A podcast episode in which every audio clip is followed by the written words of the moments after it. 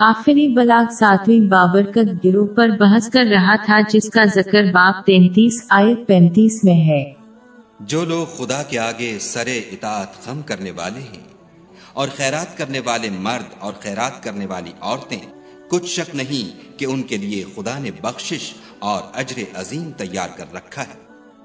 صحیح بخاری نمبر چھ، چار چار چار میں موجود ایک حدیث میں حضور نبی اکرم صلی اللہ علیہ وآلہ وسلم نے تنبی فرمائی کہ دنیا میں جو امیر ہے وہ آخرت میں غریب ہی ہوں گے جب تک کہ وہ اپنا مال صحیح طریقے سے خرچ نہ کریں۔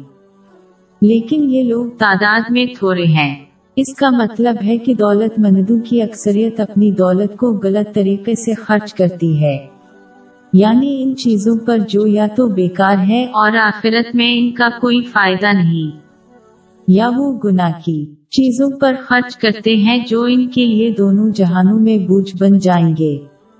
یا وہ حلال چیزوں پر اس طرح خرچ کرتے ہیں جو اسلام کو ناپسند ہے جیسے فضول خرچی یا اسراف ان وجوہات کی بنا پر قیامت کے دن امیر غریب کو جائیں گے کیونکہ ان کا حساب ہوگا اور اس پر سزا بھی دی جائے گی۔ اس کے علاوہ جو لوگ اپنا مال صحیح طریقے سے خرچ کرنے میں ناکام رہتے ہیں، وہ دیکھیں گے کہ ان کا مال انہیں ان کی قبر پر چھوڑ دیتا ہے۔ اور یوں وہ آخرت تک خالی ہاتھ پہنچیں گے، مفلس کی طرح۔ جامع ترمزی نمبر دو، تین، سات، نو میں موجود ایک حدیث میں اس کی تنبی کی گئی ہے۔ میت اپنے پیچھے مال کو دوسروں کے لذات کے لیے چھوڑے گا جبکہ ان سے اس کا حساب لیا۔ جائے گا۔ آخر کار، جیسا کہ مالدار دولت کمانے، ذخیرہ اندوزی، حفاظت اور بڑھوتری میں مشغول ہوتے ہیں، یہ انہیں امال صالحہ سے غافل کر دیتا ہے۔ یہ وہ چیز ہے جو قیامت کے دن کسی کو امیر بنا دے گی۔ در حقیقت، اس سے محروم ہونے سے وہ غریب ہو جائیں گے۔ یہ نوٹ کرنا ضروری ہے کہ دولت کو صحیح طریقے سے خرچ کرنا نہ صرف صدقہ کرنا ہے بلکہ اس میں فضول خرچی یا اصراف کے بغیر اپنی ضروریات اور اپنے زیر کفالت افراد کی ضروریات پر خرچ کرنا بھی شامل ہے۔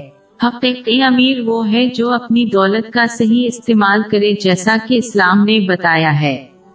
یہ شخص دنیا اور آخرت میں امیر ہوگا۔ اور یہ رویہ زیادہ دولت رکھنے پر منحصر نہیں ہے۔ دولت کا جتنی بھی مقدار صحیح طریقے سے استعمال کی جائے وہ امیر بننے کا سبب بنے گی چاہے اس کے پاس بہت کم دولت ہو۔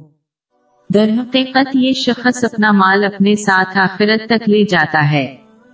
اور یہ رویہ انہیں فارغ وقت فراہم کرتا ہے جو انہیں نئے کا مال انجام دینے کی اجازت دیتا ہے جس سے آخرت میں ان کی دولت میں اضافہ ہوتا ہے۔